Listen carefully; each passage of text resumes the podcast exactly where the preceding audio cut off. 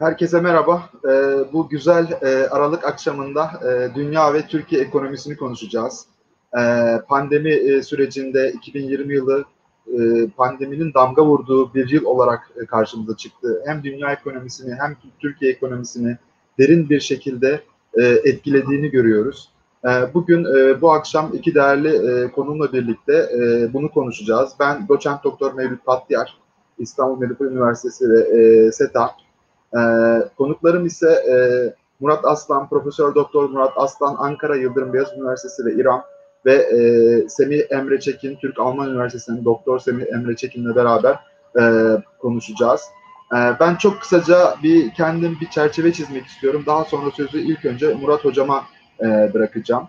E, 2020 yılı gerçekten e, çok böyle değişik bir yıl oldu, garip bir yıl oldu hem ekonomi e, ekonomi açısından hem e, aslında toplumlar açısından genel olarak insanların yaşantısı açısından çok değişik, ilginç bir yıl oldu. Ve birçok şeyi vatandaşlar olarak da diğer taraftan biz iktisatçılar olaraktan e, çok farklı şekillerde yaşadık, deneyimledik ve bunları anlamlandırmaya, anlamaya çalışıyoruz. Ve e, bundan sonra süreç nereye gider, ne olur bunları da anlamaya çalışıyoruz. Ben o yüzden ilk önce e, sözü Murat Hocam'a bırakmak istiyorum. Murat Hocam, e, dünyada e, pandemi sürecinde bu yılda arz ve talep koşulları ne şekillerde gerçekleşti? Hükümetlerin uyguladığı ekonomi politikaları, e, yürürlüğe soktukları ekonomik paketler e, ne şekilde etkili oldu veya olmadı? E, bunlarla ilgili genel olarak bir değerlendirmenizi almak isterim. Buyurun. Evet, e, kıymetli seyircilerimizi saygıyla selamlıyorum. E, yani bir gün öncesi olması hasebiyle de inşallah e, yeni yıl bize 2020 yıldan çok daha iyi, e, bereketli, güzel bir yıl olmasını e, temenni ediyorum. E, Sayın Hocam benim böyle küçük de bir sunumum var. İstiyorsanız e, ben onunla da e, yani anlatımımı yaparken e, Eyvallah hocam. O şeyde ondan e, faydalanmak isterim. E, bir dakika şunu hemen iptal edeyim. Kusura bakmayın yaşımıza binaen belki e, şey yapamıyoruz. E, Evet şöyle bakalım. Uygulama penceresi diyor. Ee, şöyle bakalım şimdi olacak mı? Evet şimdi paylaşabiliriz e, seyircilerimizle. E, bizim şöyle bir e, sunumumuz oldu. E, sunumumuzu e, dikkat alaraktan hani 2020 yılında neler olduğu e, kısmen e, bu sunumdan da faydalanarak anlatmak isteriz. Şimdi e, bir olayı inceler iken e, ister istemez e, bunun hem mikro e, hem devlet boyutunda hem bölge ve yakın coğrafya bir de küresel boyutta e, iz düşümlerine bakmak mümkün. Hakikaten 2020'nin Ocak ayının e, başlarında e, bu Çin'de e, oldukça izole olan e, korona salgınının e, bu kadar dünyayı etkileyeceğini belki hiç kimse tahmin etmiyordu ama e, tabii bu e, özellikle Şubat ayından itibaren hızla e, önce Avrupa'ya daha sonra e, dünyanın başka yerlerine de yayılmasıyla beraber e, ciddi bir şekilde e, her şeyi etkiledi. Mikro açıdan hakikaten bireyler artık e, sağlık sebebiyle ölümden korktukları için e, tüketim harcamaları, tasarruf harcamaları, yatırım harcamaları, çalışma e, yöntemleri, e, ülkedeki işsizliğe bağlı olarak işsiz kalmaları e, önem kazandı burada. Yine firma bazında mikroekonomi açısından bakacak olursak firmaların istihdam, üretim, ham madde, tedarik, ihracat, finansman gibi e, bütün e, normal e, akışın dışına çıktı ve bu kararları e, böyle bir kriz ortamında vermek zorunda kaldılar. Devletler açısından e, düşünecek olursak bir yandan kamu düzenini sağlarken bir yandan sosyal mal e, hizmet üretimine devam etmek, diğer taraftan da makroekonomik e, istikrarsızlık unsurları olan işsizlik, enflasyon, enflasyon yok da işte bütçe açıkları, devlet borçlanması gibi bir takım sorunlarla karşıya kal, kaldılar. Yine biz Türkiye Cumhuriyeti'nin hani bölgesel olarak etrafımızda olan olaylar dikkate aldığımızda yine sınır ülkelerinden ülkeye bulaşın e, oluşmasını önlemek, e, yabancı ülkelerden e, işte Türkiye'ye e, gelip gidenleri kontrol etmek, bir yandan e, ihracatınızı devam ettirmek, bir yandan finansman e, ihtiyaçlarınızı gidermek önemliydi. Küresel bağlamda da yine birçok e, ülkenin bu e, sorunlarla karşı karşıya kaldığını gördük. Şimdi hocam OECD'nin yakın zamanda yapmış olduğu bir çalışmaya göre bir yandan saatimi de kontrol edelim ki çok fazla e, ileri ya da geride kalmayayım. E, 2018 Eyvallah. yılında e, yani bir projeksiyon yapıldığında normalde dünyanın e, ekonomik büyüme hızı yüzde üç, üç buçuk e, seviyelerinde kabul edilirse dünya yaklaşık olarak e, şu yeşil çizgi üzerinde 85 trilyon dolardan 2018 için söylüyorum yaklaşık 100 trilyon dolar civarında bir gelire ulaşması gerekiyordu ama koronanın açtığı hasar sonucu 2020 yılının Aralık ayında yapılan projeksiyona göre kötü senaryo, iyi senaryo, orta senaryo dikkate alındığında yani kötü senaryoyla aslında korona olmasaydı ne olurdu durumu arasında yaklaşık 10 trilyon dolarlık bir fark var. Yani bu dünyada gelir üretimi, katma değer üretim bakımından ciddi bir sorunun yaşandığını gösteriyor. Yine ülkelerin yapmış olduğu veya e, uluslararası kurumların yapmış olduğu e, çalışmalarda e, dünyanın hemen hemen bütün ülkelerinde e, ekonomik büyümenin negatif çıkacağı işte dünyada e, farklı e, kurumlar farklı istatistikler veriyor ama yüzde dört ile altı arasında daralma yaşayacağını söyleniyor. Türkiye'de hakeza ikinci çeyrekte yüzde on bire yakın bir daralma e, yaşadıktan sonra yüzde on altılık e, üçüncü çeyrekte bir e, sıçrama yaptı. Ama bizim gördüğümüz kadarıyla dünyanın hemen hemen bütün ülkelerinde ciddi bir daralma oldu.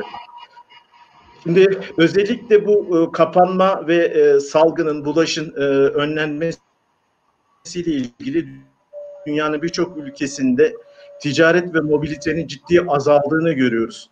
E, şu, buradaki grafikte e, yani kabaca bakacak olursak e, özellikle e, mal ticaretinde e, Nisan Mart aylarından itibaren başlayan e, sert düşüş e, kısmen toparlansa da hala devam ediyor. Mart Nisan aylarında dünya ticaretindeki azalma yüzde yirmiler seviyesinde. Hele ki e, uçak seferlerindeki e, düşmenin ise yüzde otuzun üzerine çıktığını görüyoruz. Bir başka önemli şey yani küresel olarak bu e, geçtiğimiz yılda e, karşı karşıya kaldığımız sorunlar nelere e, sebep veriyor diye. Yine iş gücü kayıpları, işsizlik oranında ciddi sıkıntılar var. Burada da Avrupa Birliği için yapılan bir istatistiğe göre insanlara şu sorulmuş. Önümüzdeki üç ay içinde işsiz kalma ihtimalini kaç görüyorsun diye. Önemli bir bulgu özellikle düşük ücret alan veya yani low skill dedikleri yani beceri seviyesi düşük olan insanların e, işsiz kalma ihtimallerinin çok aşırı derecede yüksek olması.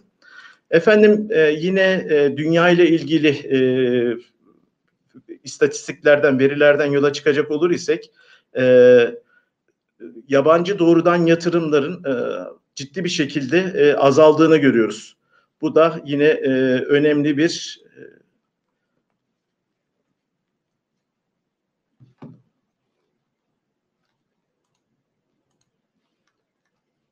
Evet ses duyamıyorum ama. Evet. Ee, şimdi geldi hocam. Ha, şimdi geliyor mu sesimiz? Evet hocam. Sesiniz geliyordu hocam. Tamam. Ee, şimdi diğer bir e, önemli e, gelişme yine yabancı doğrudan yatırımlarda yaklaşık yüzde kırklık bir azalma olmuş. Ya burada anlatmaya çalıştığımız muhtemelen e, diğer konuşmacı arkadaş arkadaşımız da e, bunlardan bahsedecektir ama e, yani dünyada e, özellikle bu e, finans kapitalizme geçmesiyle beraber e, dünyada e, işte 85 trilyon dolarlık bir e, milli gelir veya gelir yaratılıyor yılda ama e, finansal piyasalarda e, el değiştiren para miktarının 600 trilyon dolarlara yaklaştı. Yani 8-9 kat daha fazla olduğu bir dünyada şöyle bir yere geldik. Yani reel ekonomi artık neredeyse hiç önemsenmeyen bir pozisyondayken her şey finansman e, finansal sistemlerin e, içine girmiş, hapsolmuş durumda. Ve bu finansal sistemlerde maalesef e, ben ikinci kısımda kısmen anlatacağım bunlar. Artık finansal piyasalarda değerleme bir nevi kumarhaneye dönmüş bir dünyada yaşıyoruz ve dünyada bu korona salgınının sebep olduğu ekonomik sorunlar olmasa dahi bu finansal e, aşırı oynaklığın sebep olabileceği e, finansal krizler ve bunun neden olacağı reel sektördeki krizler söz konusu olabilirdi. Bizim burada gözlemlediğimiz e, dünyanın bu kadar finansallaşması, e, dünyanın e, bu kadar kırılgan bir hale gelmesi, yani dünya ekonomisinin finansla bu şekilde iç içe geçip bu kadar kırılgan hale gelmesi istedir istemez korona gibi sağlıksal bir e, tehdit ile e, bir kartopu e, e, ya benzer şekilde dünyanın e, ciddi bir şekilde dengesini bozduğunu görüyoruz ve sık sık e, 2008'de yaşanan kriz hakeza e, oldukça önemli. E, bu dünyada e, bu finansallaşma ve e, Çin'in e, özellikle üretimle ilgili e, bayrağı ele almasıyla beraber e, biz şunu görüyoruz artık dünyada hiçbir şey eskisi gibi olmayacağını e, tahmin ediyoruz. Muhtemelen ülkeler ilk önce e, yangını e, söndürmek için e, işte e, para politikası ve e, maliye politikası gibi bir takım e, şeylere bakacaklar. E, ama e, yani e, bu yangını söndürmeyle ilgili olarak kamu harcamalarını arttıracaklar. E, buradan işte quantity of easing dedikleri e, parasal genişlemeye gidecekler. Ama bu hakikaten yangın söndürülüp de duman biraz e, dağıldıktan sonra ben e, dünyada yine e, kritik bir geçiş yapılacağını, e, bazı şeylerin eskisi gibi devam etmeyeceğini, sürdürülemeyeceğini görüyoruz. Burada önemli bir e, şey de e, yine ben e, eskiden e, e ben doktora yaptığım sürede e, bizim üniversitelerde hani devlet dediği deri zaman hocalar hep burun kıvırırdı. E, bayağı liberal bir okulda yaptım ben George Mason'da doktor ama o süreçte e, yani bizim hocalarımız ya işte devletin ekonomiye müdahalesi falan gibi konuları söylediğiniz zaman hep burun kıvırır. Böyle bir yüksekten bakıp küçümserdi bu duygu, e, bu tip düşünceleri. Ama bizim gördüğümüz kadarıyla ne mutlak anlamda e, özel sektörün ne de mutlak anlamda devletin e, insanların ihtiyaçlarını gideremediği bir dünyadayız. Dolayısıyla aslında e, bizim önümüzdeki dönemde bunlar arasında bir kalibrasyonun yapılacağını ve e, biraz daha e, dünyadaki ülkelerin bir orta yolu yani daha ne diyeyim devletle özel sektörün birlikte çalışmak zorunda olduğu, devletin gerek tam kamusal gerekse yarı kamusal mal üretiminin ne kadar önemli olduğundan hareketle devletin biraz daha piyasanın içine gireceğini düşünüyorum. Ayrıca e, bir de şöyle bir şey var. İşte güvenlik devleti ile işte özgür devlet arasında da e, bir e, yıllardır bu institutional kurumsal iktisat düzleminde konuşulan bir şey var. Burada şu da görünüyor. Devletin kurumlarını gerekse normların önümüzdeki dönem oldukça önemli olacağını tahmin ediyorum ve ülkelerin ileride reformlar, regülasyonlar yapar iken sürekli bu yarı kamusal malların e, önemine binaen e, bu reformları yere gerçekleştirirken devletin e, işte e, özellikle yarı kamusal mallarda veya piyasa aksaklıkların olduğu kısımlarda e, nasıl resmin içine gireceğini göreceğimizi düşünüyorum. Mevlüt ben zamanı tasarruflu kullanma adında şimdilik burada keseyim. E, ikinci bölümde Türkiye ekonomisini anlatmayı düşünüyorum. Orada devam ederiz inşallah. E, aslında biraz daha süreniz vardı ama hocam tamam e, ikinci kısma e, bırakalım o zaman inşallah. E, ben o zaman Emre hocamla e, devam edeyim. E, Murat hocam e, genel olarak aslında e, aslında pandemi haricinde de dünya ekonomisinin yaşadığı sıkıntılar tabii ki söz konusu. Fakat pandemi bunların bir de üzerine hep geldi ve e, beraber gidiyorlar, devam ediyorlar e, şu anda. Murat hocam buna genel bir çerçeve çizdi Emre hocam. E, senle devam edelim e, inşallah bu şekilde. E, senin bu temel anlamda pandemi sürecinde dünya ekonomisi, gidişat nereye doğru olur? Bundan sonraki süreçte e, karşımıza neler çıkar? E, bunlarla ilgili görüşlerinizi almak isteriz. Öncelikle çok teşekkür ederim davetiniz için. E, Murat Hocam'a da analizleri için çok teşekkür ederim. E, aslında Murat Hocam e, genel hatlarıyla birçok şeyi açıkladı. E, ben de farklı bir açıdan e, olaylara değinmek istiyorum. Şöyle ki bana göre iki tane etki var burada. Yani çok e, kolay indirgemek gerekirse bu krizin dünya ekonomisine etkisini anlamak için iki etki olduğunu düşünüyorum. E, birincil etki bildiğimiz gibi e, ekonomilerin kısmi veya tamamen kapatılması, e, insanların hasta olması e, veya vefat etmesi, entübe olması vesaire bunlar ciddi derecede istihdamı ve üretimi azaltan unsurlar. Ee, geçen mesela şöyle bir şey okudum. Ee, işte Amerika için en ölümcül günler diye bir istatistik derlemişler. İşte Pearl Harbor zamanında 1941'de galiba e, işte 2600 kişi vefat etmiş. E, 11 Eylül'de 2900 kişi vefat etmiş. Sonra demiş ki işte geçen perşembe 3000 kişi vefat etti. Geçen çarşamba işte 3500 kişi vefat etti vesaire. Ve dün 3600 kişi Amerika'da vefat etmiş. Yani Türkiye'de bu rakamlar nispeten daha düşük, e, çok şükür. E, ama yine de yüz binlerce insanın hasta olduğu, karantinaya girdiği, işlerine gidemedikleri, hafta sonu çalışamadıkları, e, bununla beraber çok ön plana çıkmayan e, insanların işte psikolojik e, sıkıntılar çekmesi vesaire bunların hepsi de üretimi ve istihdamı azaltan unsurlar. Şimdi bazen şöyle sorular geliyor. Yani yüzde bir oranında üretim azalsa veya yüzde iki oranında üretim azalsa ne olur? Yani bunlar aslında makro ekonomistler için çok ciddi rakamlar. Ve ekonomi yüzde üç veya dört oranında büyüyebilecekken yüzde iki veya üç oranında büyüyorsa bu çok ciddi bir farktır aslında. Çünkü milyarlarca dolardan bahsediyoruz burada. Aslında üretileceken, üretilemeyen rakamlardan bahsediyoruz. Ee, bunun ciddi bir etkisi oldu.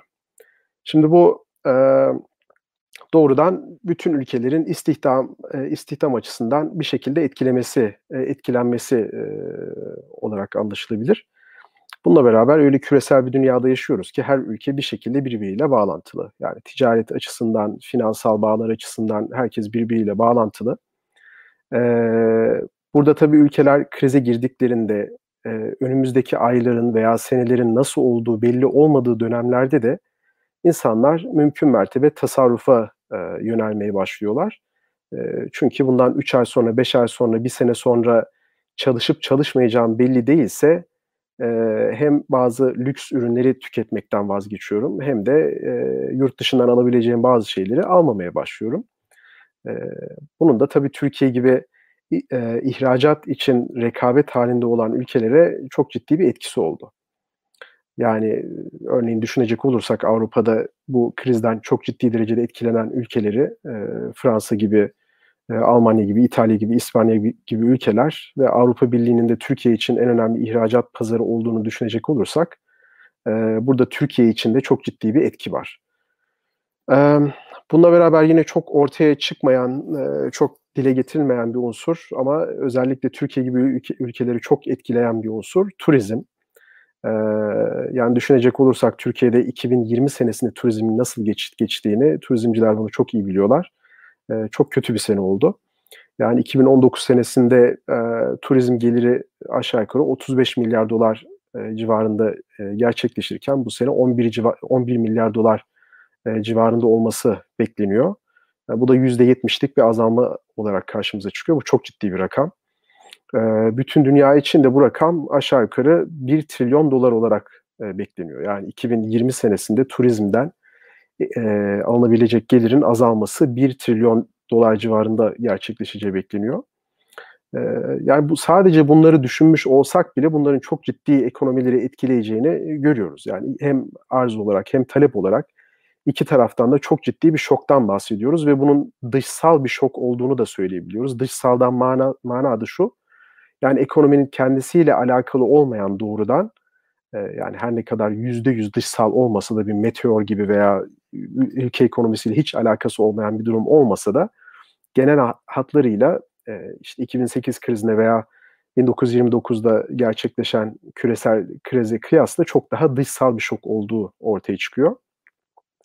E, bununla beraber yani bu bütün etkilerle beraber aslında ikinci ve belki daha e, önemli özellikle geleceği çok ciddi derecede etkileyen bir unsur var. O da e, belirsizlik. E, yani ekonomi literatüründe e, her ne kadar tartışılıyor olsa da bu belirsizliğin e, rolü yani hem bireylerin davranışları konusunda hem ihracat hem üretim konusunda bu belirsizliğin rolü e, inceleniyor olsa da özellikle son 10 senede çok daha fazla incelendi bu konu. Yani özellikle 2008 krizinden sonra. Burada mesela e, küresel belirsizlik verisi diye bir veri var. Yani birçok belirsizlik verisini derleyen bir veri ama küresel e, ölçekte de bu belirsizliği ölçmeye çalışıyorlar. Ve bu özellikle insanların yani bireylerin algılayacakları belirsizlik üzerinden ölçülen bir veri. E, gazete haberlerine yansıyan belirsizlik üzerinden vesaire.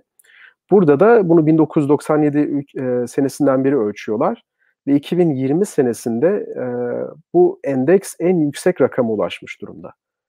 Yani düşünün 2008 krizi yaşandı, işte 2001 e, süreci yaşandı, sonrasında savaşlar yaşandı vesaire. Bunların hepsinin ötesinde olan bir belirsizlikten bahsediyoruz. Ki bu herkesin de bildiği gibi özellikle 2016 senesinden sonra Amerika'da çok ciddi değişikliklerin olmasıyla beraber e, zaten e, mevcut olan bir belirsizlikte bunun üstüne gelen bir şok oldu bu e, korona şoku. Tabii şöyle bir soru sorabiliriz yani tamam belirsizlik var her zaman var, var belirsizlik bu ekonomiyi ne kadar etkileyebilir? Böyle bir soru sorabilir, sorabiliriz. Ee, öncelikle az önce söylediğim gibi insanların geleceğe yönelik e, beklentilerinin çok belirsiz olması veya çok volatil beklentilere sahip olmaları bugün çok daha tasarruf sağlamalarına yol açabiliyor. Yani dediğim gibi bundan birkaç ay sonra çalışacağımı bilmiyorsam veya e, bu krizin işte 1920 senesinde e, İspanyol gribinde olduğu gibi ne kadar uzun süreceği belli değilse ikinci e, dalga çok daha ölümcül olacağı beklentileri varsa vesaire insanlar nasıl davranacaklarını, ne kadar şiddetli e, reaksiyon göstermeleri gerektiğini bilmiyorlar. E, dolayısıyla bunun ciddi bir etkisi oldu. E, burada en çok etkilenen e, ülke gruplarından birisi de tabii Türkiye'nin de içinde olduğu gelişmekte olan piyasalar oldu. Şöyle ki yani özellikle finansla ilgilenenler bilir. E, flight to safety diye bir e, kavram var. E, yani küresel belirsizliğin arttığı dönemlerde genelde yatırımcılar özellikle kısa vadeli yatırımlarını riskli olan yerlerden çekip çok daha az riskin olduğu yerlere getirirler. Bu da geleneksel olarak son birkaç on yılda e, altın, Amerikan doları, İsviçre frangı, e, Japon yeni gibi e, farklı farklı yatırım araçları olarak karşımıza çıkıyor veya Amerikan devlet tahvilleri gibi e, yatırım araçları. E, bunun şimdi Türkiye gibi veya gelişmekte olan ülkelere etkisi nedir? E, şöyle bir istatistik var.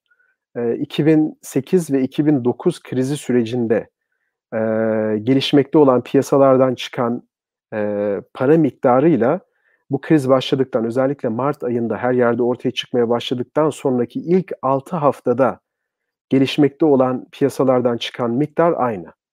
Yani 6 hafta zarfında e, bu 2008 krizi gibi belki 1930'lardan beri en şiddetli yaşanan finansal krizde yaşanan e, para kaçışından daha büyük bir para kaçışı oldu. Burada da bir şöyle bir soru ortaya çıkıyor. Burada etkilenenler kim oldu? Yani öncelikle bakacak olursak Çin'de çok belirgin olarak karşımıza çıktı bu kriz. İşte büyük panik havaları oldu ve bunu Çin virüsü olarak adlandırdılar hatta bildiğiniz gibi. Ama şu an görüyoruz ki Çin nispeten az etkilendi. Hatta yani bu G20 ülkelerinin arasında bu sene büyümesini yani büyümesi beklenen tek ülke Çin. Yani yüzde bir oranında olsa bile e, ekonomisi küçü, küçülmesini bekle, beklemediğimiz tek ülke Çin. Geri kalan bütün ekonomiler az önce Murat Hocam'ın da bahsettiği gibi e, aşağı yukarı hepsi de küçülecek. E, yani özellikle ikinci çeyrekte bu rakamlara bakacak olursak İngiltere'de, Fransa'da vesaire yüzde yirmilere varan bir rakamdan bahsediyoruz. Amerika gibi dünyanın en büyük ekonomisi yüzde on civarında küçüldü ikinci çeyrekte. Türkiye'de aynı şekilde. E, dolayısıyla bu para kaçışı e, gelişmekte olan ülkeleri çok ciddi derecede etkiledi. Ve bu rakam yani yanlış hatırlamıyorsam 120 milyar e, dolar civarında oldu. E, kırılgan ülkelerin arasında az önce onu söylüyordum. E, Çin nispeten az etkilendi ama nispeten kırılgan bir halde olan, bir durumda olan ülkeler e, Türkiye'de e, bu ülkelerin arasındaydı. Tabii çok daha fazla etkilendi. Yani Türkiye tam bir toparlanma sürecine e, giriyorken çok ciddi bir e, dışsal şoka uğramış oldu 2020 senesinde. E, dolayısıyla e, herkes özellikle Türkiye ve gelişmekte olan piyasalar bu e, krizden e, etkilendiler. Şimdi şöyle bir soru da karşımıza çıkıyor. E, ülkeler bu durumda bu kadar dışsal, bu kadar ciddi ve şiddetli bir krizin karşısında e, neler yaptı? Yani özellikle mali alanı olan veya para politikasında genişleme fırsatına sahip olan ülkeler e, ciddi derecede tabii şey yaptılar, e, mali politikalar e, yürüttüler.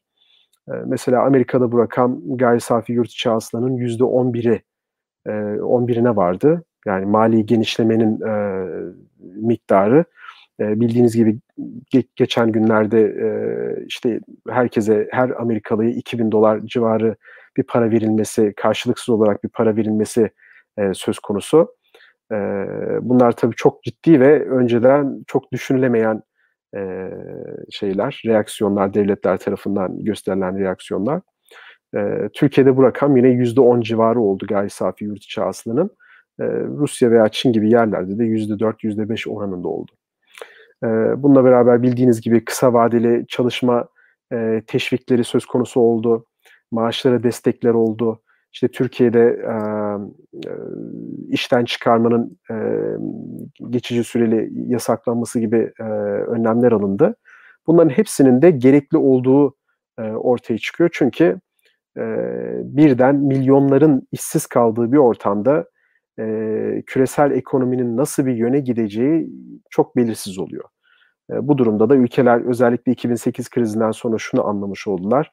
E, devletlerin e, bazı zamanlarda çok aşırı derecede tepki göstermeleri uzun vadeli daha büyük sıkıntıları e, önlemiş oluyor. Çünkü e, işte geçen sanırım OECD'de yayınlanan bir istatistiğe göre 2022 senesinde bile Covid öncesi rakama ulaşamayacağımız tahmin ediliyor. Yani çok ciddi bir krizden bahsediyoruz. Dolayısıyla ülkeler burada aşağı yukarı hepsi de farklı farklı yardımlarda bulundular. E, kısaca şey de değinmek istiyorum. Sanırım bir birkaç dakikam daha var e, Mevlüt Hocam. E, bir iki dakikaya toparlayalım inşallah hocam. Tamam. ee, yani ülkeler bildiğiniz gibi bu arada çok farklı şeyler uyguladı. Ee, yani bu krize karşı gelmek için çok farklı önlemlerde bulundular. Ee, ama ben her zaman şöyle düşünüyorum. Ee, bu her ne kadar çok büyük bir kriz olsa bile burada bütün ülkeler için Türkiye'de dahil e, ciddi bir fırsat söz konusu. Yani bütün krizler aslında ekonomik krizler veya farklı krizler bir şekilde insanların, ülkelerin karşısında bir fırsat olarak e, çıkıyor. E, buradaki fırsatlardan birisi de tabii bütün kurumların yani ekonomik kurumlar olsun, siyasi kurumlar olsun, e, sağlık sektörü olsun bu kadar şiddetli bir krizin karşısında biz ne kadar sağlamız ve 2008 e, krizinden sonra finansal kurumların bu stres testi yaptıkları gibi e, bütün bu kurumlar da aslında bir anlamda stres testi yapmış oldular canlı bir şekilde ve görmüş oldular. Eksikliklerimiz nerede, bizim nerelere yönelmemiz gerekiyor. E, bu anlamda belki bir e, fırsat olarak da değerlendirilebilir bu süreç. E, burada madem süren bitti, e, söyleyeceklerimi bitireyim. E, sonra Türkiye üzerinden ee, eyvallah Emre Hocam. Ee, ilk bölümde, bu ilk bölümde aslında koronavirüsle ilgili genel bir çerçeve çizmiş olduk. Şimdi yavaş yavaş ikinci bölüme geçebiliriz. Daha Türkiye özelinde yine tabii ki küresel bağlamı da içerecek şekilde e, konuşmaya geçebiliriz. Ben bir genel çerçeve çizmek adına şunları söylemek isterim. Yani e, aslında Türkiye ekonomisi koronavirüs süreci öncesinde bir hikayeyi yaşıyordu. Hangi hikayeyi yaşıyordu? 2018'de yaşanan e, finansal şok, 2018 Ağustos'unda o gelen finansal şok akabinde aslında 2019 yılında e, Türkiye bir toparlanma süreci içerisindeydi. Ve biz 2020 yılında da Türkiye ekonomisinin aslında e, nasıl diyelim bu 2018'deki şokun etkilerini tamamen ortadan e, kaldırarak, atarak, üzerinden atarak aslında ciddi şekilde büyümesini e, ve e, birçok e, makroekonomik göstergede e, 2018 öncesi seviyelere çok iyi bir şekilde gelmesini bekliyorduk. Hatta 2020'nin ilk çeyreğinde de %4,5 ekonomik büyüme geldi ve biz e, bu gidişatın devam etmesini bekliyoruz. Enflasyon e, %25'lere kadar çıkmıştı. E, yılı %11-12 civarında bitirdi 2019'u. 2020'de de kalıcı bir şekilde tek haneli rakamlara gerilemesini, %8'lere en azından gerilemesini bekliyorduk. E, cari fazla vermiştik hatta 2019'da. 2020'de evet e, yani cari fazla verme vermeme durumu belki çok belirgin değildi ama çok yüksek düzeyde cari açık vermemeyi bekliyorduk diyelim e, cari dengemizin görece iyi bir durumda olmasını bekliyorduk. E, fakat 2020'de e, gördüğümüz gibi, bildiğimiz gibi e, Türkiye ekonomisi e, tekrardan ikinci çeyrekte ciddi şekilde küçüldü. E, fakat yıl içinde baktığımızda, tabii ben sizden rol çalmak istemiyorum ama çok kısaca şunu da söylemek isterim. Yıl içinde evet üçüncü çeyrekte güzel performans gösterdik.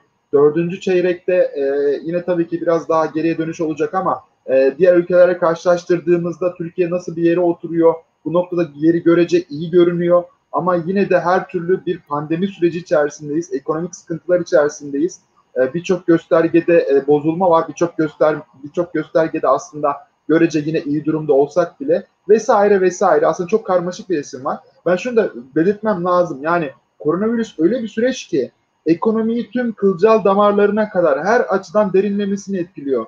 Turizmi etkiliyor, altın ithalatını et, etkiliyor, ihracat, ithalat, ekonomik büyüme, istihdam e, ve biz finansal şoklar hep belirli bir boyuttan gelir. Ekonomiyi böyle tamam etkiler ama belli bir açıdan etkiler. Hani 360 derece etkilemez. Bu pandemi ekonomi 360 derece etkiliyor ve ona göre de hükümetler 360 derece önlem almaya çalışıyor da ekonomik paket açıklamaya çalışıyor ve konuşacak da çok fazla şey oluyor bu yüzden. Ben o yüzden sözü yine ilk önce e, Murat Hocam'a bırakmak istiyorum. E, temel anlamda Türkiye ekonomisi 2020'de ne yaptı, ne etti? E, 2021'de daha sonra nerelere gideceğiz? Tabii çok zor sorular bunlar hocam. E, kabul ediyorum. E, ama hani elden geldiğince de anlamaya çalışıyoruz. Ben bu şekilde sözü size bırakmak istiyorum. Mikrofon açalım. Teşekkür ederim Mevlüt'cüm. E, rol çal, çalmayayım diyorsun ama bütün rolleri çaldın yani. Rol bırakmadın bize. Ee, ben şimdi tekrar paylaşmayı açayım. Ee, bilmiyorum siz... Ha, tamam. Ee, şöyle e, şuradan ben de e, şey yapayım. E, şimdi e, ben e, izniniz olursa hem e, dinleyicilerimiz belki ekonomiyi e, disiplinin içinde olmadıkları için bir arka plan bilgisi de vereyim. Şimdi e, ekonomide geçmişte e, bir şeyi değerini belirlerken e, fundamental dediği altyapılara bakılırdı. E, gerçekten yani bir ekonominin gidişatına baktığınızda siz bunun iş gücünün kalitesine, yatırımlarına, e, bu tip şeylere bakardınız ve bu bunlarla ilgili yani ekonominin fundamentalleriyle ilgili bir takım riskler oluşursa bu riskler e, ekonominin performansını etkilerdi.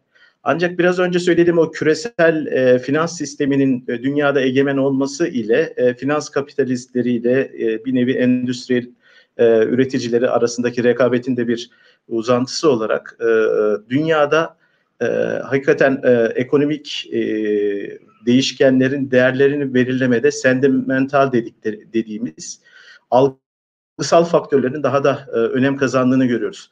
Bakın burada Y gibi bir değişkenin e, değeri aslında normalde e, o Y'yi etkileyen işte bir fabrikanın karlılığını derseniz işte bu fabrikanın yeri, işçilerin kalitesi, e, işte daha önce de sahip olduğu reputasyon, ünü gibi bir takım reel, fundamentaller etkili olduğu gibi ülkedeki işte bir takım enflasyon gibi, seçim gibi bir takım istikrarsızlıklarla ilgili bir takım riskler olabilir. Ama bir de algı denilen bir şey var. Türkiye'yi bence özellikle e, sentimental faktörler dediğimiz faktörler Türkiye'nin belki hakikaten ekonominin performansını e, reel faktörlerden çok daha e, e, belirleyici oluyor. Ben bu bakımdan e, Türkiye'yi e, ekonomiyi anlamak için bir riskleri eğer ayrıştıracak olur isek sistemik dediğimiz kontrolümüz dışındaki riskler diyebiliriz. Yani günahı bize ait olmayan riskler. Mesela 2018'in Ağustos ayında e, aslında 2018'in başında e, Wall Street Journal, e, işte Economist gibi dergilerde başlayan, Türkiye'yi olumsuzlaştıran, ekonomisi krize gidiyor, borçlarını ödeyemeyecek gibi bir takım olaylar, gezi olayları, darbe girişimi, Covid gibi bunlar bizim günahımızın dışında. Hakikaten daha farklı bir şekilde kurgulanan, konfigürasyonu bizim denetimimizin altında olmayan olaylar. Bunlar zuhur ettiği zamanlarda e, bir bakıyorsunuz Türkiye'deki finansal marketler, döviz piyasalarının hızla harekete geçtiğini görüyoruz. Bir de günahı bize olan e, ait olan e, riskler var. Bütçe açıkları, cari açık enflasyon. Aslında bu ikisi birbirleriyle de bağlantılı ama hani birazcık daha anlaşılması kolay olsun diye söylüyorum. Bunlar da günahı bize ait. Yani birazcık eğer tedbir alırsak düşürebileceğimiz risklerdir. Türkiye'de günahı bize ait olan risklerden dolayı 1994'te 2001'de krizler yaşadık. Bunlar hemen hemen tamamıyla ekonominin kötü yönetiminden kaynaklanan e, ve bizim tarafımızdan yani kendi ellerimizle e, yarattığımız işte siyasetçilerin beceriksizliği falandan kaynaklanan krizlerdi. E, bu tip krizlere hani derler ya amena başım üstüne çünkü bizim kendi kabahatimiz. Ama Türkiye'de e, gerek günahı bizden gerekse günahı bizde olmayan e, krizlerin Türkiye'de hissedilme e, derecesi aslında e, bir takım bizim e, vulnerability'miz dediğimiz kırılganlıklarımızla alakası var. Bir yandan da tabii sizin ülkenizin bu tip e, sorunlarla baş edebilme kapasitesi, gücüne de bağlı. Türkiye'de bakıyorsunuz ne gibi kırılganlıklarımız var. Bu yıllardır e, uzunca bir süredir söyleniyor. Maalesef Türk insanı tasarruf etme konusunda e, ciddi sıkıntılarımız var. Yani tasarruf miktarının az olması. Yani burada belki bizi dinleyenler der mi ya biz zaten karnımızı zor doyuruyoruz işte nasıl tasarruf edelim diye belki hani e, bu şekilde söyleyenler, e, düşünenler olabilir ama e, burada bir genel olarak yani Türkiye'nin geneli bakımından e, bir zamanlar devlet çok e, müsrifti, tasarruf etmedi. Şimdi e, hane halklarının e, her iki senede bir cep telefonu değiştirmesi falan gibi bir takım e, tasarruf e, açığımızın olduğundan bahsedelim. Bununla ilişkili olarak cari açık. Mesela Türk insanı e, işte yabancı para cinsinden e, borç bulması, işsizlik bunlar tamamıyla bizim kırılganlıklarımız ve bunlar bizim ekonomimizi etkiliyor. Bir de bizden kaynaklanmayan, mesela Suriye krizi diye bir olay var. Ee, bizim sınırımızın hemen yanı başında Irak e, krizi meydana geldi. Biz Irak'ta geçmişte yılda 10 milyar doların üzerinde e, ihracat yapan bir ülkeydik. Suriye hakeza e, Türkiye'de önemli bir ihracat pazarıydı. Gezi olayları döneminde o patlak vermesiyle yine ekonomimizin kötü ciddi sorunlar yaşadığını gördük. Petrol fiyatlarını biz kendimiz yine kontrol edemiyoruz. ABD ile birkaç e, senedir süre gelen e, bir takım böyle e, didişmeler var. Bu didişmelerin yaratmış olduğu e, e, bir takım sorunlar var. Şimdi ben e, Türk insanının mesela yurt dışından borç alması ile ilgili şöyle bir grafik getirdim.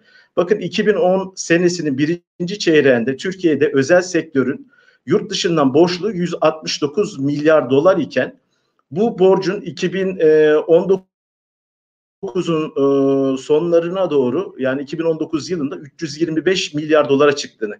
Ya bu neyi gösterir? Sizin özel sektörünüz özellikle 2008 dünya krizinde e, faizlerin düşmesi, yurt dışından borç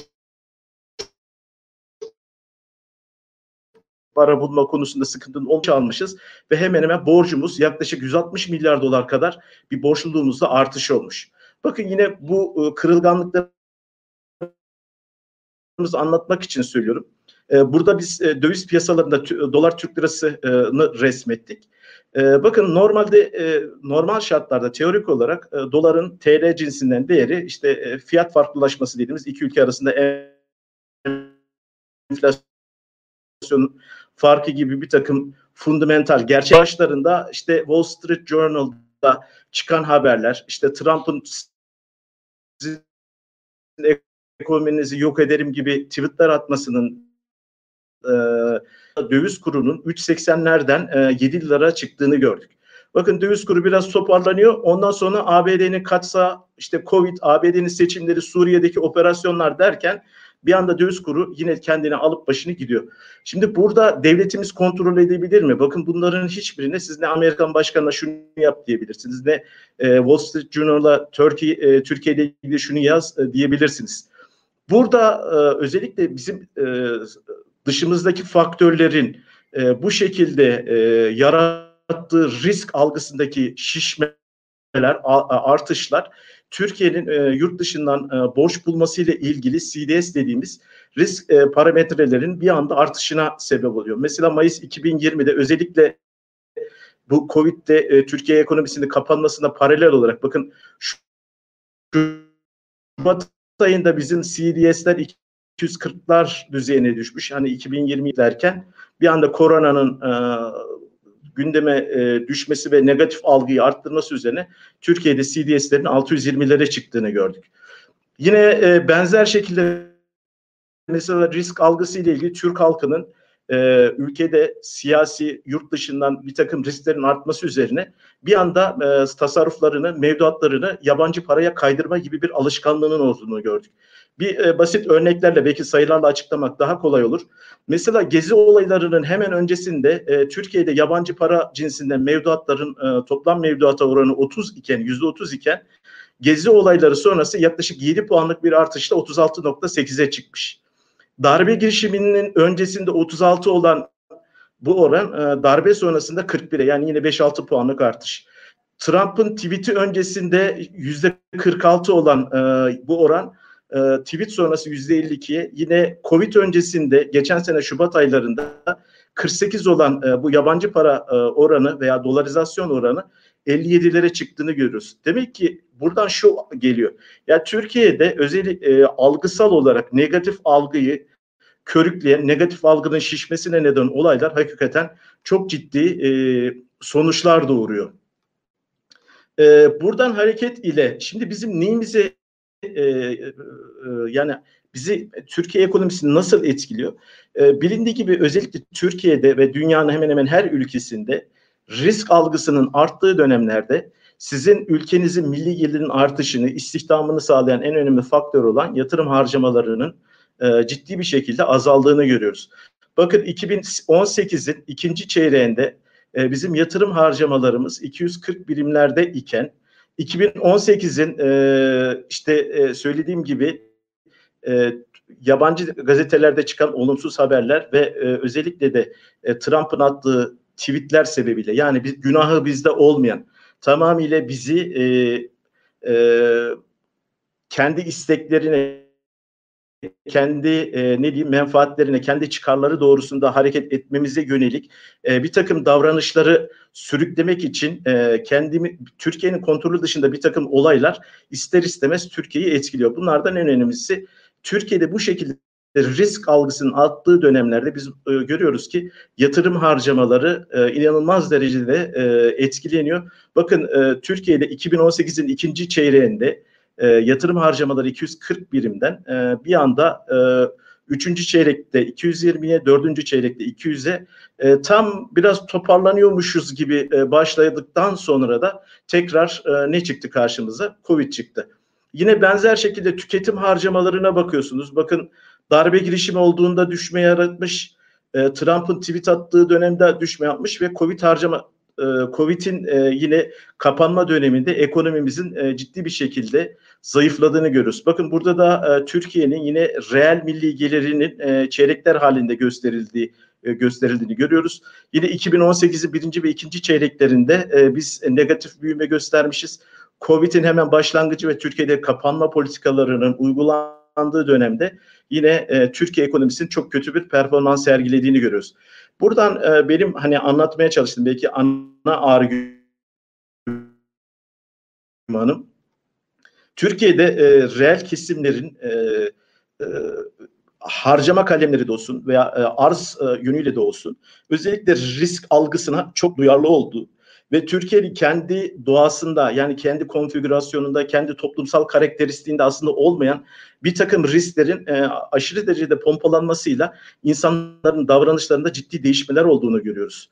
E, burada mesela bir tane şey imalat sanayi kapasite kullanım oranı yine gördüğünüz gibi kapanma döneminde 75 gibi Türkiye'nin son 10 yıllık ortalamasından bir anda 60'lara e, çekildiğini görüyoruz. Ben yine yaptığım bir e, basit ekonometrik çalışma çalışmanın e, sonucunu söyleyeyim. 2016 yılında yani 2010-2016 yılı referans alındığında eğer biz Türkiye'deki istihdam burada kırmızıyla gösteriyoruz. Normal trendinde devam etseydi şu an yaklaşık Türkiye'deki istihdamın 31-32 milyon e, kişi civarında olacağını e, bulduk. E, oysa ki şu an Türkiye'deki istihdam miktarı 28 milyonun biraz daha altında.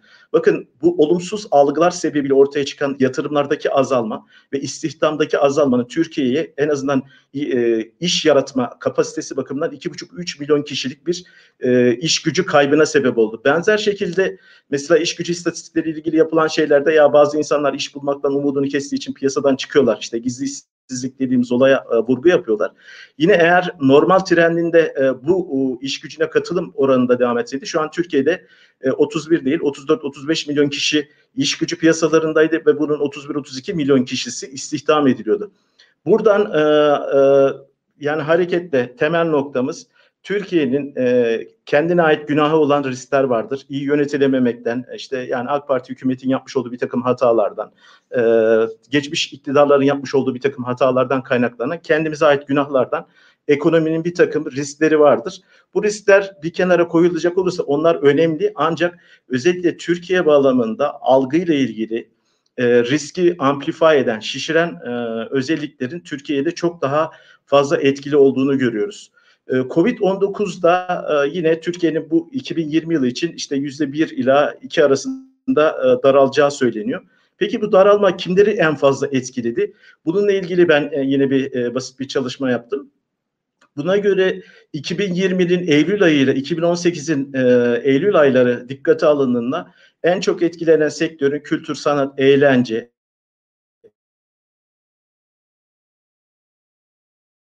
maden kendi gibi alanlar. Bazı sektörler finans, sigorta, bilgi iletişim, gayrimenkul gibi e, bir takım alanların ise e, genişlediğini ama ekonominin büyük bir kesiminde daralmanın olduğunu görüyoruz. E, özellikle ben e, yine e, biraz önceki e, dünya ile ilgili yapılan e, çalışmalar Türkiye için de geçerli.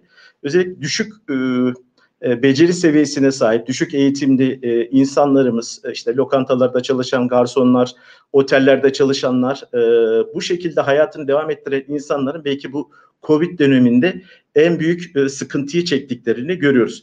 E, şimdi e, Türkiye Cumhuriyeti bununla ilgili ne yaptı? E, biraz önce hocamız da e, kısmen değindi. Özellikle e, dünyada da e, bu Keynes'in bir süre bayrağı ele alsa bile 1960'lı yıllarda monetarist veya parasalcı okulun güç kazanmasıyla e, bu ekonominin istikrarlı e, olduğu dönemlerde para politikasının yeterli olduğu ve para politikası dışında kamu e, maliye politikalarını yani böyle çok hoş görülmeyen bir paradigma vardı. Bu paradigmanın giderek erozyona uğradığını özellikle biraz önce de bahsettiğim gibi tam kamusal ve yarı kamusal malların üretimi konusunda aslında devletin ne kadar önemli bir rol oynadığını, toplumsal huzur, e, yine e, sosyal anlamda e, insanlar birbirleriyle daha ahenkli bir hayat sürdürebilmesi için hakikaten devletin gerek ekonomik hayatta, gerek siyasi hayatta, gerek e, sosyal hayatta önemli rollerinin olduğu bir kez daha ortaya çıktı. Özellikle sağlık e, sektörünün, e, sağlık hizmetlerinin güçlü olduğu e, Türkiye gibi ülkelerde e, bunun ne kadar önemli olduğunu gördük. Ben burada bir hani küçük parantez açayım. E, Türkiye Cumhuriyeti'ni e, yöneten e, değerli yöneticilerimiz e, Türkiye'nin bu salgında da iyi pazarlamaları lazım. Özellikle e, yabancı doğrudan yatırım e, düşünen ülkelere e, bu Türkiye'nin e, sağlam, e, güçlü sağlık hizmeti potansiyelinin anlatılması gerekiyor. E, biraz önce hocamızın da söylediği gibi e ma, e, maliye politikası alanında istikrar kalkanı e, politikaları dediğimiz e, bir takım politikaların devreye girmesiyle e, özellikle katma değer vergilerinin e, aşağı çekilmesi, küçük esnafın desteklenmesi, e, istihdamın e, azaltılmaması için e, işte işten çıkarmaların e, bir nevi hani e, cezalandırılması veya işten çıkarılmanın önüne geçilmesi için bir takım doğrudan e, devletin verdiği destekler e, dikkate al. Bunların hepsi maliye politikasının iç içine giriyor. Geçtiğimiz günlerde e, Cumhurbaşkanı e, Başkan Yardımcımızın yapmış olduğu açıklamaya göre şu ana kadar devletin kasasından çıkan para 562 milyar yani kabaca 80 milyar dolarlık bir e, devlet bütçesine e, katkısı oldu. Geçtiğimiz günler yine Merkez Bankası da yapmış olduğu bir açıklamada e, e, bu e, krizle baş edebilmek için hükümetle beraber e, senkronize bir şekilde adımlar atıldığını, işte bankaların e, likidite sıkışıklıklarına gidilmemesi etmesi için e, tedbirler alındığını, e, bunlara likidite sağlanmasını kolaylaştırıldığını e, söyledi. Benzer şekilde reel sektörün ihtiyaçlarını da e, cevap verildiği söylendi. Şimdi dünyanın hemen hemen her ülkesinde quantity easing dedikleri para politikasını genişletici, e, merkez bankaların bilançosunu e, büyütücü e, adımlar atılıyor. E, Türkiye Cumhuriyeti de hemen hemen bu minvalde e, adımlar atıyor. Ama ben Türkiye ile ilgili olarak şunun afi olarak jeopolitik risklerin hepsinin e, jeopolitik anlamda risklerin daima olduğu ve daima olacağı bir bölgede yaşıyoruz. Amerika ile Çin arasındaki savaşın özellikle Batı Asya'yı yine e, bu jeopolitik e, riskleri e, e, güçlendirecek e, durumda olabilir. Bu dünyadaki e, küresel e, salgının neden olduğu talep daralması sebebiyle de yine petrolün bir süre daha fiyatlarının düşük düzeyde kalacağını görüyoruz. Ama turizm mesela turizm gelirlerinde gerek 2020 gerek 2021 yılında tam olarak toplanamayacağını görüyoruz. Dolayısıyla genel anlamda Türkiye kendi çözüm anlamda e, nedir? Kendini e, çözemeyeceği veya kendi elinde olmayan çok güçlü risklerin olduğu bir bölgede yaşayan ülke olarak bu tip risklerle karşı karşıya kalındığında bunlara karşı resilience denilen e, yani bunlara karşı mukavemeti güçlendirici kurumların devlet arası, kurumlar arasında koordinasyonun sağlanıcı bir takım uygulamaları gündeme getirmesi bizce yerinde olacaktır diye düşünüyorum. Bu bağlamda e, ben hani hem de süremi fazla geçmemek için e, e, şimdilik bu kadar. Eğer sorular olur ise sorulara paralel olarak e, cevaplandırmaya çalışacağız. E, buyurun Mevlüt Hocam. E, hocam teşekkür ederim. Zaten ilk turdan biraz alacağımız vardı. E, biraz o şey şu anda tam başa baş gelmiş gibi oldu. Teşekkür ederim ben sunumunuz için. Özellikle Türkiye özelinde karşılaştığımız sistemik sorunlar, sistemik olmayan sorunlar veya ne yapılması gerektiği şeklinde. Ben şimdi sözü Emre Hocam'a vereceğim. Yalnız önce sorular var. Soruları Emre Hocam inşallah konuşmasını yaptıktan sonra son kısımda alacağım. O şekilde bir yol izleyelim. Onun haricinde e, iyi yayınlar dileklerinde bulunuyor sayın seyircilerimiz. Onlara teşekkür edeyim. İclal Akın, Alper e, Atalar, Rakip Seyit ve Yunus Can. E, bu şekilde e, soruları inşallah en sona e, alacağız. E, Emre Hocam, e, e, Murat Hocam e, Türkiye ekonomisi ve genel anlamda bir hem teorik çerçeve çizdi, geçmişte ne oldu ne bitti, hem de Covid sürecinde yaşananları hem e, teorik hem de e, pratik açıdan değerlendirdi. E, bu Bunlara ek olarak baktığımızda e, 2020 yılında e, Türkiye ekonomisinde neler oldu, geleceğe nasıl bir perspektif çizebiliriz? Bu sorular evet, çerçevesinde sözü size bırakmak ee, istiyorum. Şimdi Murat Hocam birçok şeyi detaylı bir şekilde açıkladığı için ben de söyleyeceklerimi nispeten kısa tutmak istiyorum. E, ve farklı bir açıdan e, son birkaç seneyi değerlendirmek istiyorum. Çünkü 2020 senesinde Türkiye'nin yaşadığı e, birçok durum, birçok olay e, son birkaç seneden bağımsız değil diye düşünüyorum. Şöyle ki 2017 e, senesinde bildiğiniz gibi ciddi bir kredi genişlemesi oldu. Ve Türkiye özellikle cari açık konusunda nispeten kırılgan bir konumda olduğu için 2018 senesinde bildiğiniz gibi ciddi bir kur şoku yaşandı. Ee, aslında bütün bu olay Türkiye'de olan bir takım kırılganlıklar kur üzerinden yorumlanıyor ama kur e, yani asıl ekonominin kendisinden ziyade bir semptom. Yani nasıl insanın ateşi e, bedeninde olan bir sıkıntıyla alakalı bir semptomsa aslında kur da bu şekilde bir semptom. Yani kura aşırı derecede fokuslanmak aslında doğru değil. E, ama bildiğiniz gibi kurdan sonra bu kur şokundan sonra 2018'in sonunda ve 2019 senelerinde e, bir takım önlemler alındı ve enflasyon işte sizin de e, başta bahsettiğiniz üzere %25'lere çıkmışken e, nispeten daha düşük oranlarla yılı bitirdi. Ama 2020 senesinde işte böyle bir belirsizlik oldu Covid gibi. Biz yani hepimiz Türkiye belki nispeten daha iyi atlatır derken yani bulunduğumuz coğrafya itibariyle Avrupa'ya yakınız, İran'a yakınız vesaire e, kaçmak mümkün değil tabii. Ve ciddi bir şekilde e, etkilendi Türkiye'de bu Covid meselesinden. Ve ciddi bir mali gelişme e, söz konusu oldu. Az önce hocamızın da bahsettiği üzere 80 milyar dolar civarı yani aşağı yukarı gayri safi yurt içi hasılanın %10 civarında olan bir rakamdan bahsediyoruz. Bu çok ciddi bir rakam. Yani Türkiye'nin e, muadili olan ülkelerde dediğim gibi bu oran %4, %5 civarındayken Türkiye'de %10 civarında bir e, genişleme söz konusu oldu. Özellikle e, işte yaz aylarında bir kredi genişlemesi de söz konusu oldu ve ciddi bir destabilizasyon oldu. E, ve kırılgan bir halde yakalandık e, bu krize. E, burada aslında biraz daha az önce söylediğim gibi kur veya diğer unsurlar aslında biraz daha semptomlar. E, asıl önemli olan unsur bence burada devletin e, seçtiği büyüme modeli. Yani şöyle ki iki alternatif var aslında. Ee, yani yüksek büyüme oranları e, ama bununla beraber e, orta vadede ve kısa vadede yüksek volatilite. Öbür tarafta kısa vadede çok düşük büyüme oranları belki ama orta vadede veya kısa vadede nispeten daha az volatil, daha stabil bir ortam. Şimdiye kadar nispeten daha yüksek büyüme oranları üzerinden e, devam etti e, Türkiye e, ekonomisi. E, ama şu an yani bu krizle beraber de şunu görmüş olduk. Bu büyüme modeli belki e, bir yere kadar devam ettirilebildi ama uzun vadede çok devam ettirilebilecek bir büyüme modeli değil.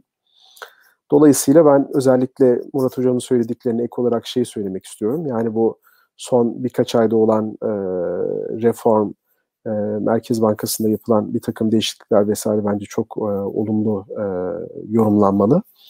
E, şöyle ki e, Merkez Bankası'nın benimsediği para politikası çevresi herkesin bildiği gibi enflasyon hedeflemesi. E, yani kanunen enflasyon hedeflemesi ama e, bunun nispeten daha iyi uygulandığı bir çerçeveye şu an geçmiş olduk.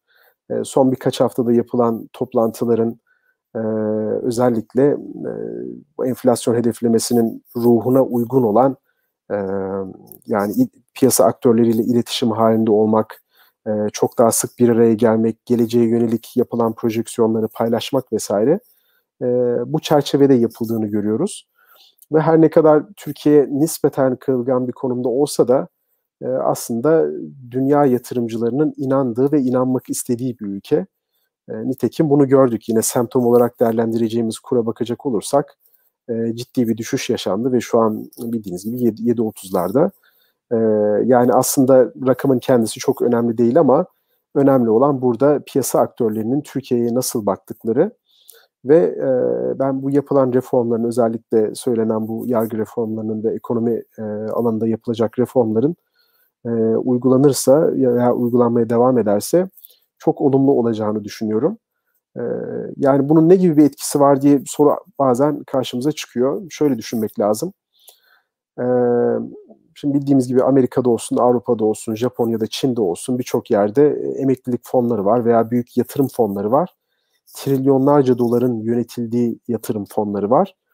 Ve bunlar özellikle e, emeklilik fonları gibi muhafazakar yatırımcıların veya muhafazakar yatırımların söz konusu olduğu yerlerde bunlar sadece bazı kredi notuna sahip olan, bazı çerçeveye sahip olan ülkelere yatırım yapabiliyorlar. E, dolayısıyla Türkiye'nin bu aktörler karşısında nasıl bir imaja sahip olduğu bir anlamda çok önemli. Çünkü e, bu imaj e, biraz farklı bir yöne gittiği zaman e, milyarlarca doların Türkiye'ye gelmemesi söz konusu oluyor. E, burada tabii doğrudan yatırımlar da aynı şekilde önemli. Yani benim bu bahsettiğim kısa vadeli yatırımlar ama aynı şekilde e, FDI dediğimiz uz, e, uzun vadeli doğrudan yatırımları da etkilemiş oluyor. Ve ben bütün bu e, kriz ortamında yapılan değişikliklerin çok olumlu olduğunu ve krizin bilakis daha yani bir, daha büyük bir krize evrilmesinden ziyade e, daha olumlu bir e, raya oturduğunu e, düşünüyorum. Daha iyi bir gelecek olduğunu düşünüyorum 2021 senesinde.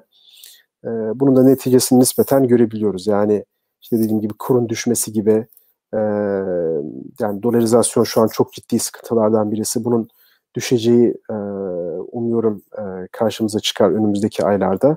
Yani genelde e, Türkiye'deki yerleşik yatırımcılar yurt dışındaki yatırımcıları biraz geriden takip ediyorlar. Biraz daha muhafazakar da davranıyorlar e, yaptıkları yatırımlarda. Daha yavaş e, değişiklikler yapıyorlar.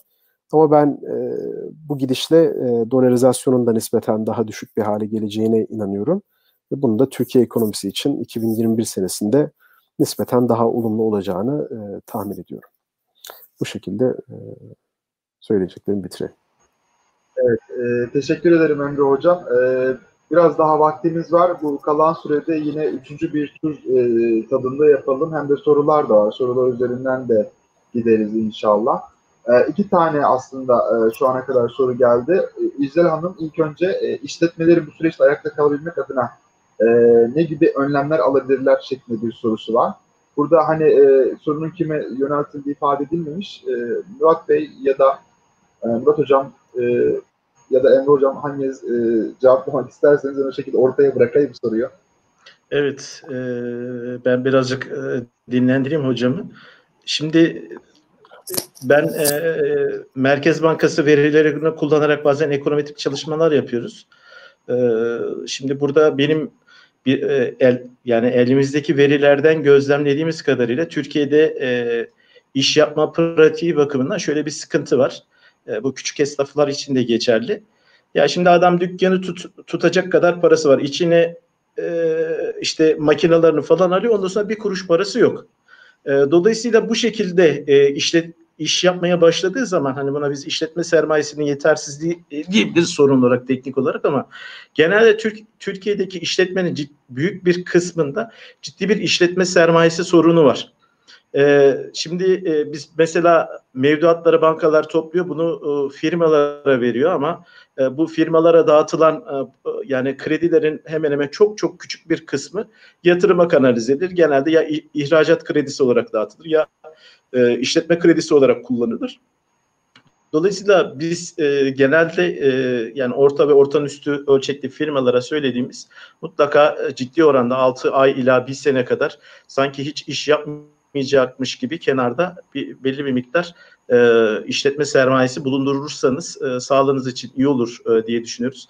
Ben e, şu an e, hakikaten işletme sermayesi bu kadar e, yani çok sınırlı düzeyde işe başlamış veya işlet işlerini sürdürürken yeterince işletme sermayesi olmayan firmaların e, bu dönemde çok zorlanacaklarını düşünüyorum. E, bankacılık sektörüne de devlet e, şöyle bir şey dedi. E, özellikle kredilerde e, sorunlu krediler e, kalemi eğer firmalar size dönüş yapmıyorsa yani borçlarını ödemiyorlarsa bunu bilançoda e, hani sadece e, alı, e, ödenmesi geciktirilmişler gibi bir geçici hesaba atıyorlar ama bilançonun e, yani sıkıntılı kısmını atmıyorlar. O da bankacılık kesiminin şu an e, aslında ciddi bir e, toksikleşmesi söz konusu olabilir ama bizim e, şu an gördüğümüz bankaları e, ve özellikle e, e, işletmeleri e, ilave bir bu şekilde e, iflas sistemleri gibi e, bir takım sorunlu yönlere gidilmemesi için devletin frene bastığını görüyoruz. Yani e, bu, bu sorunlar dikkate alındığında e, bu koronanın e, ateşi sönüp de dumanlar kalkmaya başladığında e, devletin özellikle bu ekonomiye e, firmaları ayakta tutmak, istihdamı devam ettirmek için yapmış olduğu e, ödemeler yavaş yavaş peyderpey geriye çekildikçe biraz daha resmi net göreceğiz ama ister istemez e, bu sürecin sonunda bazı işletmelerin piyasadan çekilmek zorunda kalacağını e, göreceğiz mu, muhtemelen. E, işte zaten ben e, yani devleti burada e, yani bu kriz ortamında çok büyük ekonomik büyüme performansı gösterici gibi hayalperest bir e, beklenti içine girmenin doğru olmadığını Önemli olan bence devletin şu an gerek e, ekonomi yönetimini gerek para yönetiminin bence e, damage control denilen yani hasarı minimize etmek yani hasarı e, olabildiğince küçültmeye çalışmak bence en optimum e, durum. Bu bağlamda firmalar için ne yapılabilirler? E, yani firmalar e, hakikaten e, yani mikro anlamda bir takım dinamikler e, geç, e, geliştirerekten e, piyasa paylarını e, yani piyasada satışlarını artıracak biraz böyle kreatif, akılcı e, bir takım e, e, politikalar e, bulmaları gerekiyor.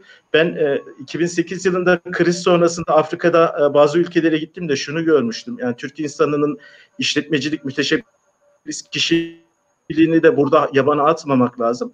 O dönemde mesela e, Cezayir'de, Fas'ta falan gidip geziyorsunuz, bakıyorsunuz adam bir kelime Arapça bilmeyen, Fransızca bilmeyen insanlar orada e, gidip musluk parçası satmaya çalışıyorlar. Dolayısıyla bizim iş adamlarının böyle bir becerisi var ama Covid şöyle bir sıkıntı daha yarattı. Dünyadaki birçok ülkede talebin daralmasından dolayı ihracatın da e, e, artması hani e, 2008 krizindeki gibi kolay değil. Dolayısıyla ilk kez bu kadar sorunlu hani 360 derece diye bir tanım yapmıştın. Hani bir 90 derece 120 derece değil 360 derece yani içeriye baksan sorun dışarıya baksan sorun e, siyasi sorunlar var Çin Amerika arasında sorunlar var bu kadar sorunun arasında e, bizim gördüğümüz e, yani artık hani böyle kavgaya başlarken kollar çemlenir ya e, biz önümüzdeki dönemde muhtemelen devleti bizzat kollarını çemleyip e, artık e, ister istemez ciddi bir şekilde e, yani suya sabuna dokunmama değil bizzat girip çamaşırları bulaşıkları yıkayan bir devleti muhtemelen göreceğiz. Bunun yani bir alternatif var. Şimdi devlet bir politika yürüttüğü zaman muhalefet gider eleştirir ama bunun alternatifi nedir? Yani bırakınız ne olursa olsun e, gibi bir zihniyette sırtınızı dönerseniz insanlara bu sosyal sorunlara, sosyolojik sorunlara, e, buradan siyasi sorunlara e, sebep olabilir. Bunlar etrafımızdaki ülkelerde bu tip sorunların nerelere doğru evrilebileceğini gördük. Dolayısıyla devletin muhtemelen önümüzdeki işte bu ateş söndükten sonra kollarını çemlemesinin devam edeceği yani eskisi gibi eskiye bir dönüşün hemen olacağını ben tahmin etmiyorum. Bu aşamada devletin yani firmaların e, ne yapacaklarından ziyade burada e, devletin devreye girip e, bunun bir orkestra şefi gibi hakikaten kaynakları etkin bir şekilde kullanaraktan bir yandan istihdamı kontrol ederken bir yandan tedarik zincirindeki akışları bozmadan bunların hepsinin çok iyi bir şekilde organize edilmesi, orkestra şefliğinin yapılması gerekiyor. Ya şu aşamada bu sorunları ne bir bireysel firmanın ne e, uluslararası kurumların bu şekilde sorunları çözebileceğini ben tahmin etmiyorum. Burada e, dediğim gibi devletin aktif bir şekilde yani kolunu, ayaklarını çemleyip e, bizzat işin içine girmesi gerektiğini düşünüyorum.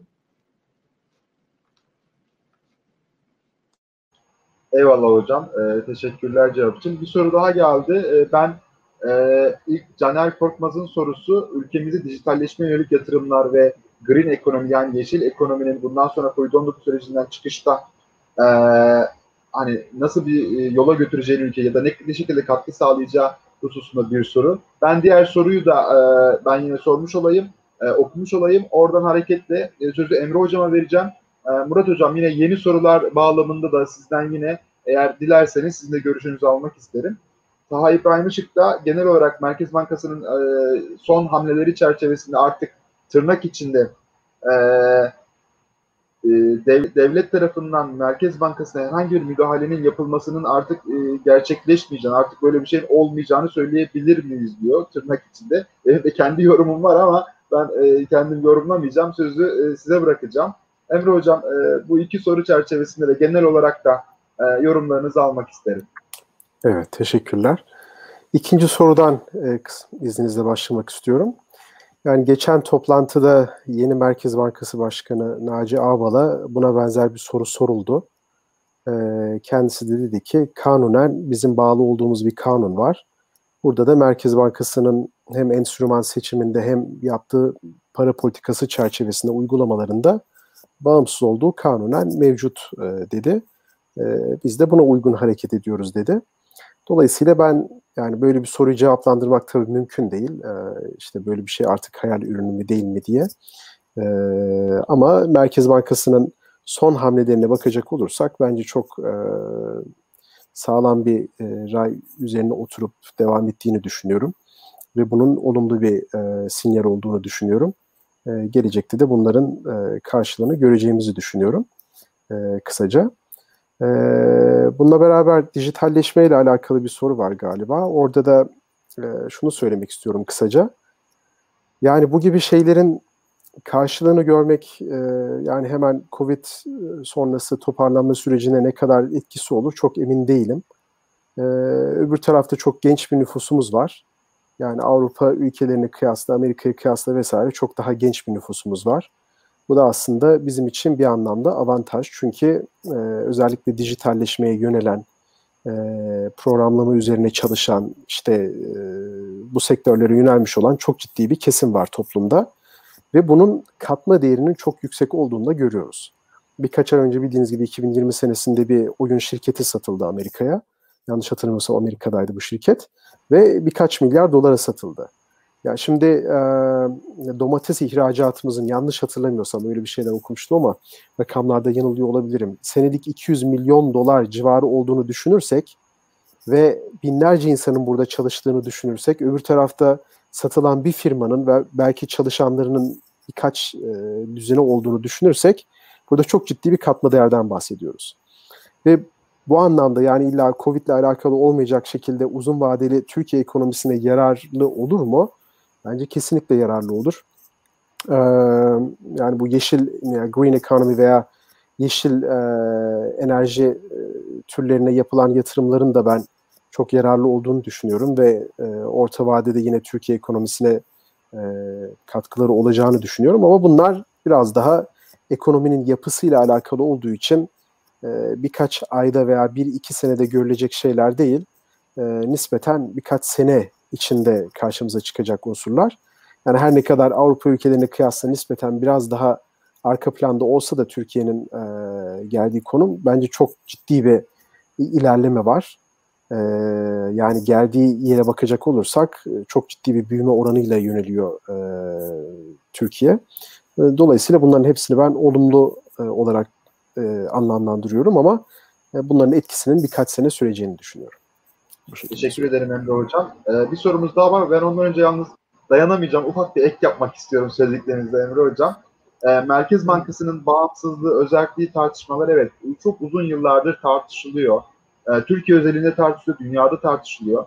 Ben sadece şunu söylemek istiyorum. Evet merkez bankaları temel anlamda özel bir karaktere sahip olmalıdır. Bu konuda hatta özellikle bir tartışmanın olmadığını söyleyebiliriz. Bu kabul edilen bir husus.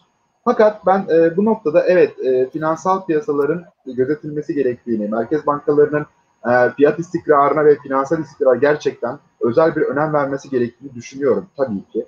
E, iktisatçılar zaten bunu söylüyoruz ya da insanlar genel anlamda bunu söylüyor. Fakat diğer taraftan da e, merkez bankalarının da tırnak içinde nihayetinde hükümete ve o, e, o kanaldan e, olmak üzere de halka karşı bir sorumluluklarının olduğunu da unutmamamız gerekiyor bence. Merkez bankaları dengeli hareket etmeli e, bu çerçevede. Yani fiyat istikrarı artı finansal istikrar artı reel ekonomi şeklindeki bir denklem çerçevesinde hareket etmelerini ve bu e, denklemi de bağımsız bir şekilde diyelim uygulamalarının gerektiğini düşünüyorum. Çok kısaca böyle ifade etmek isterim.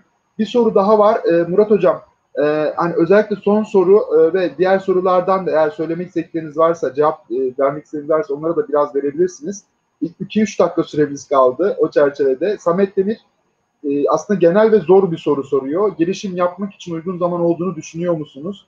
Yoksa süreci bekleyip ilerleyen zamanlarda mı e, yatırım yapılmasını önerirsiniz girişimcilik hususunda? Şeklinde çok zor bir soru. Hocam bu soruyu size sormak istiyorum. Evet, e, genelde e, şimdi e, cheap talk diye bir şey var. E, e, konuştuğunuzda eğer cebinizden para çıkmıyorsa tavsiye vermesi kolay olur. E, dolayısıyla hani evet de desen, hayır de desen hakikaten yani Nobel ödülü almış bir adam bile olsam yani bu sorunun cevabı kolay bir şey değil. Yani ne deseniz yalan söylemiş olursunuz. Bugünden görmeniz mümkün değil. Geçen sene bu zamanlar korona gibi bir şeyden başımızın ağrıyacağını hiç kimse tahmin edemezdi. Şimdi de e, ciddi bir öngörülemezlik var. Ben hemen burada bu öngörülemezlikle ilgili önemli bir şey daha söyleyeyim.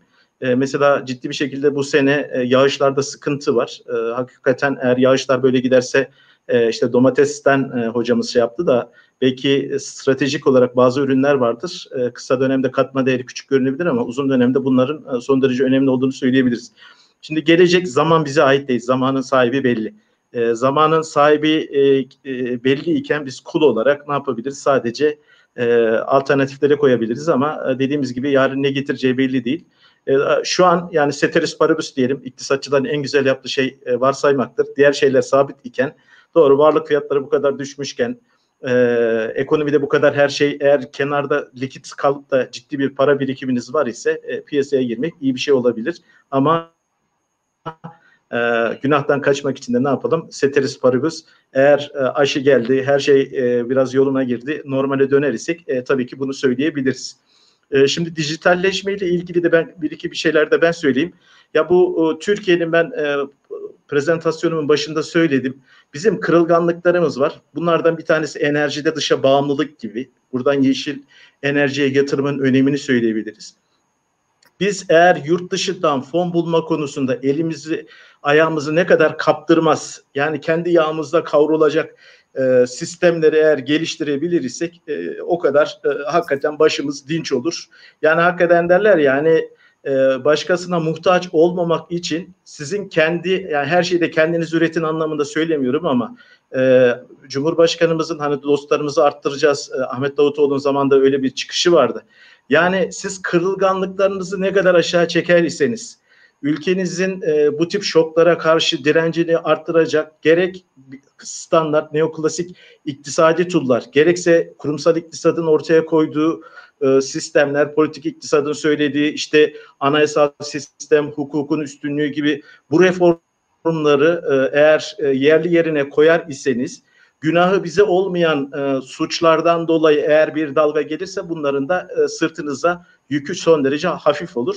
E, bunu da böyle bahsetmek lazım. Bir de Merkez Bankası'nın bağımsızlığı ilgili Ellen Greenspan'in e, bu zamanında ortaya çıkmış, atılmış, o zaman e, çimlendirilmiş, yeşillendirilmiş bir fikir. Ellen Greenspan bizzat kendisi dedi ki aslında dedi ben dedi hata yaptım. Aslında bir Merkez Bankası'nın ilk yapacağı şey e, finansal istikrardır biz bunu dedi e, finansal istikrar der isek o zaman finans kapitalizmin e, gelişmesi ve kumarhane kapitalizminin önüne set çekme riski olması sebebiyle biz onu doğrudan onun yerine bu finans kapitalizmin palazlanmasına e, izin veren e, enflasyon hedeflemesi politikasını e, yaygınlaştırdılar, e, kullanışlı hale getirdiler. Onun da meşruiyetini içini dolduraraktan dediler ki Merkez Bankası başkanları araç e, bağımsızlığına sahiptir ama e, ister istemez e, hukuki olarak veya siyasi olarak bir yerlerden emir alması gerekiyor. Bunu da altına çizmek lazım. Bizim gibi özellikle demokrasinin ağır aksak ilerledi. Yani bir takım sorunlar yaşıyoruz. Ee, ya en nihayetinde İstanbul Belediye Başkanı değişti yani. E, demokrasi o bakımdan bir süvaptır Türkiye'de. Çok önemli bir süvaptır.